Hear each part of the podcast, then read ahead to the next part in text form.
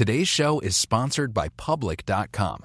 That's where you can earn 5.1% APY with a high yield cash account. While we can't say for certain it's the highest interest rate there is, we can say this it's a higher rate than Robinhood, a higher rate than SoFi, a higher rate than Marcus, a higher rate than Wealthfront, a higher rate than Betterment, frankly, a higher rate than Capital One, a higher rate than Ally, a higher rate than Barclays, a way higher rate than Bank of America and Chase, a higher rate than Citi, Wells Fargo, Discover, and it's a higher rate than American Express, too. So, if you want to start earning 5.1% APY on your cash, check out Public.com. We can't say it's the highest interest rate, but it's pretty damn up there. This is a paid endorsement for public investing. 5.1% APY as of March 26, 2024, and is subject to change. A high yield cash account is a secondary brokerage account with public investing. Member FINRA SIPC. Funds from this account are automatically deposited into partner banks where they earn a variable interest and are eligible for FDIC insurance. Neither public investing nor any of its affiliates is a bank. U.S. only. Learn more at public.com slash disclosures slash high dash yield dash account. From Silicon Valley to Wall Street, the promise and perils of artificial intelligence are playing out on the world stage. But what will the next phase of AI adoption look like? Which companies, from big tech to startups, will dominate? And where do the risks and unintended consequences lie? I'm Emily Chang. Join me at Bloomberg Tech in San Francisco, May 9th, to answer many of the industry's burning questions, alongside Snap's Evan Spiegel, Xbox President Sarah Bond, OpenAI's Brad Lightcap, top researcher Dr. Fei Fei Li of Stanford, and many more. More details and just a few tickets left at bloomberg.com slash techsf.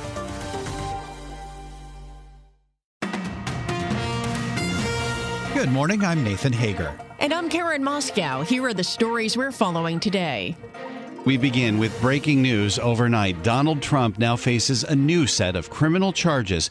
For the fourth time, a prosecutor has issued an indictment against the former president, this time in Fulton County, Georgia, over efforts to overturn the 2020 election. 18 co defendants are also facing charges, including former New York City Mayor Rudy Giuliani and former White House Chief of Staff Mark Meadows. Fulton County District Attorney Fani Willis says she is charging all 19 defendants under the state's racketeering law.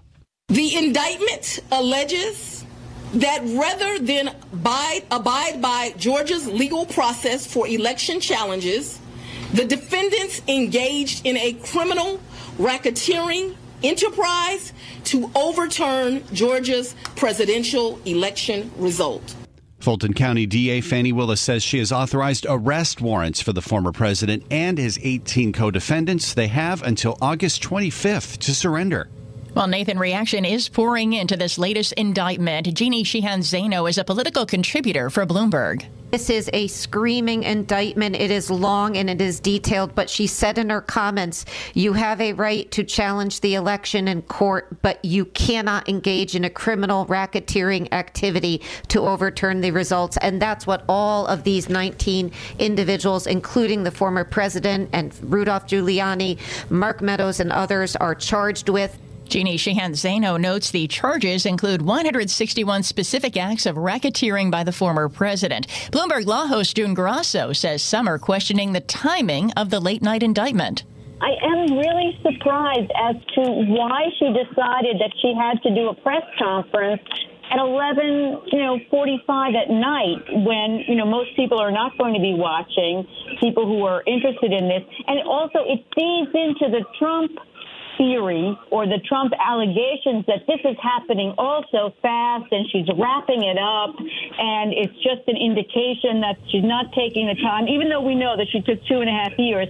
Bloomberg law host June Grasso says the charges carry a minimum sentence of five years in prison and a maximum of 20. Karen, Geoff Duncan is among those who testified before the Fulton County grand jury. He is a Republican and the former lieutenant governor of Georgia. Duncan spoke to the Atlanta Journal Constitution outside the courthouse. This is a pivot point for this country to do something more than just stew on the on on the 2020 election cycle, right? We're either going to, as Republicans, take our medicine and realize the election wasn't rigged. Donald Trump was the worst candidate ever in the history of the party, even worse than Herschel Walker. Former Georgia Lieutenant Governor Geoff Duncan testified before the Fulton County grand jury after receiving a subpoena earlier this month. From coast to coast, from New York to San Francisco, Boston to Washington, D.C., nationwide on SiriusXM, the Bloomberg Business app, and Bloomberg.com. This is Bloomberg Daybreak. Good morning. I'm Nathan Hager, and once again, former President Donald Trump faces criminal charges over efforts to overturn the 2020 election. This latest indictment comes from Fulton County, Georgia, and it includes 18 co defendants. District Attorney Fani Willis is accusing all of them of violating state racketeering law. To accomplish the illegal goal of allowing Donald J. Trump to seize the presidential term of office beginning on January 20th, 21. DA Fani Willis announced the indictment late last night. She says she hopes to try the former president and the 18 others within six months, and she's giving them 10 days to surrender. For more, we're joined now by Greg Valliere, Chief U.S. Policy Strategist at AGF Investments. Your reaction, Greg, to the indictment and the timing? Well, good morning, Nathan. I, I would say that the biggest problem of all is that they cannot get this done in six months or less, uh, despite uh, what she said. I think that if once you factor in appeals next year, it, it could be election day, November 5th of uh, next year, before there's any resolution. With this many cases, this many indictments, a decent percentage will drag into late 2024. You could have a president uh, or president elect uh, who's been found guilty. Let's talk about this indictment specifically. We have 18 co defendants along with the former president. They're facing 41 counts, accused of 161 specific yep. acts in furtherance of a conspiracy to overturn the 2020 election. It sounds a lot more sweeping than even what we heard from the special counsel, Jack Smith, in a similar case. Yeah, it really does. And I think that uh, in all of these cases, there's a common theme, and that is that the prosecutors want to get some plea bargains. Of the 18 people who were charged yesterday in Atlanta, I think there's a decent chance that two or three or four will cut a deal and make things even more difficult for Donald Trump.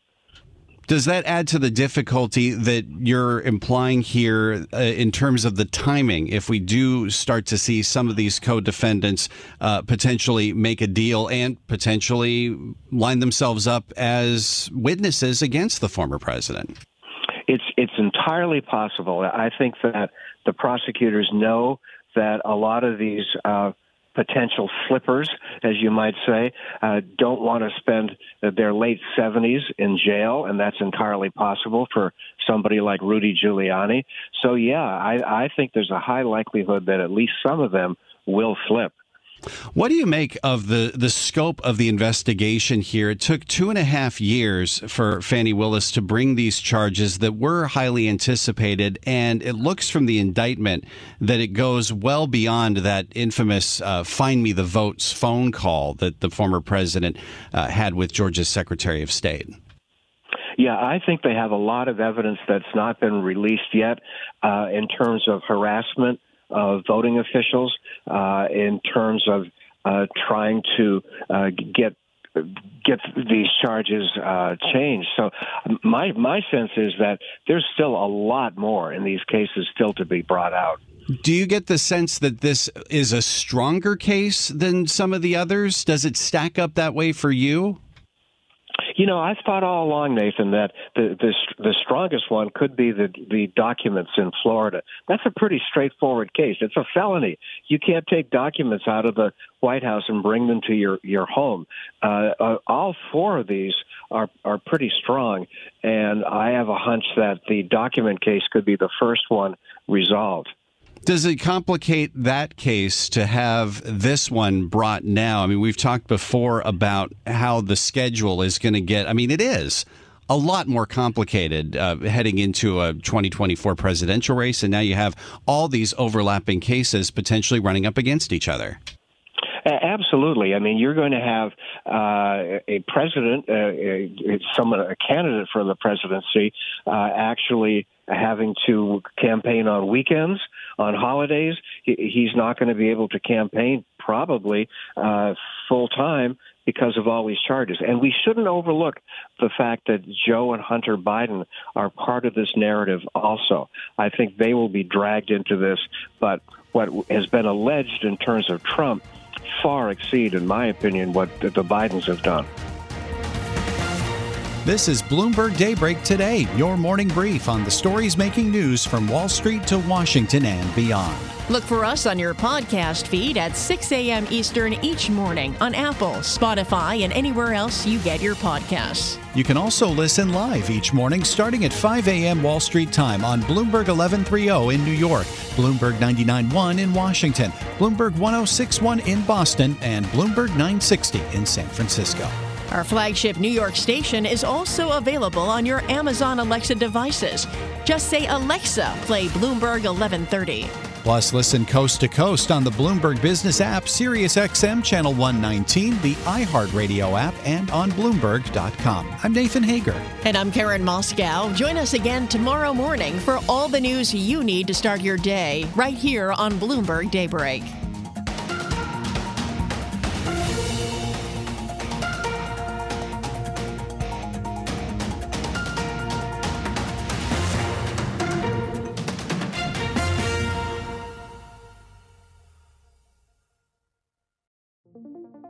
What could you do if your data was working for you and not against you?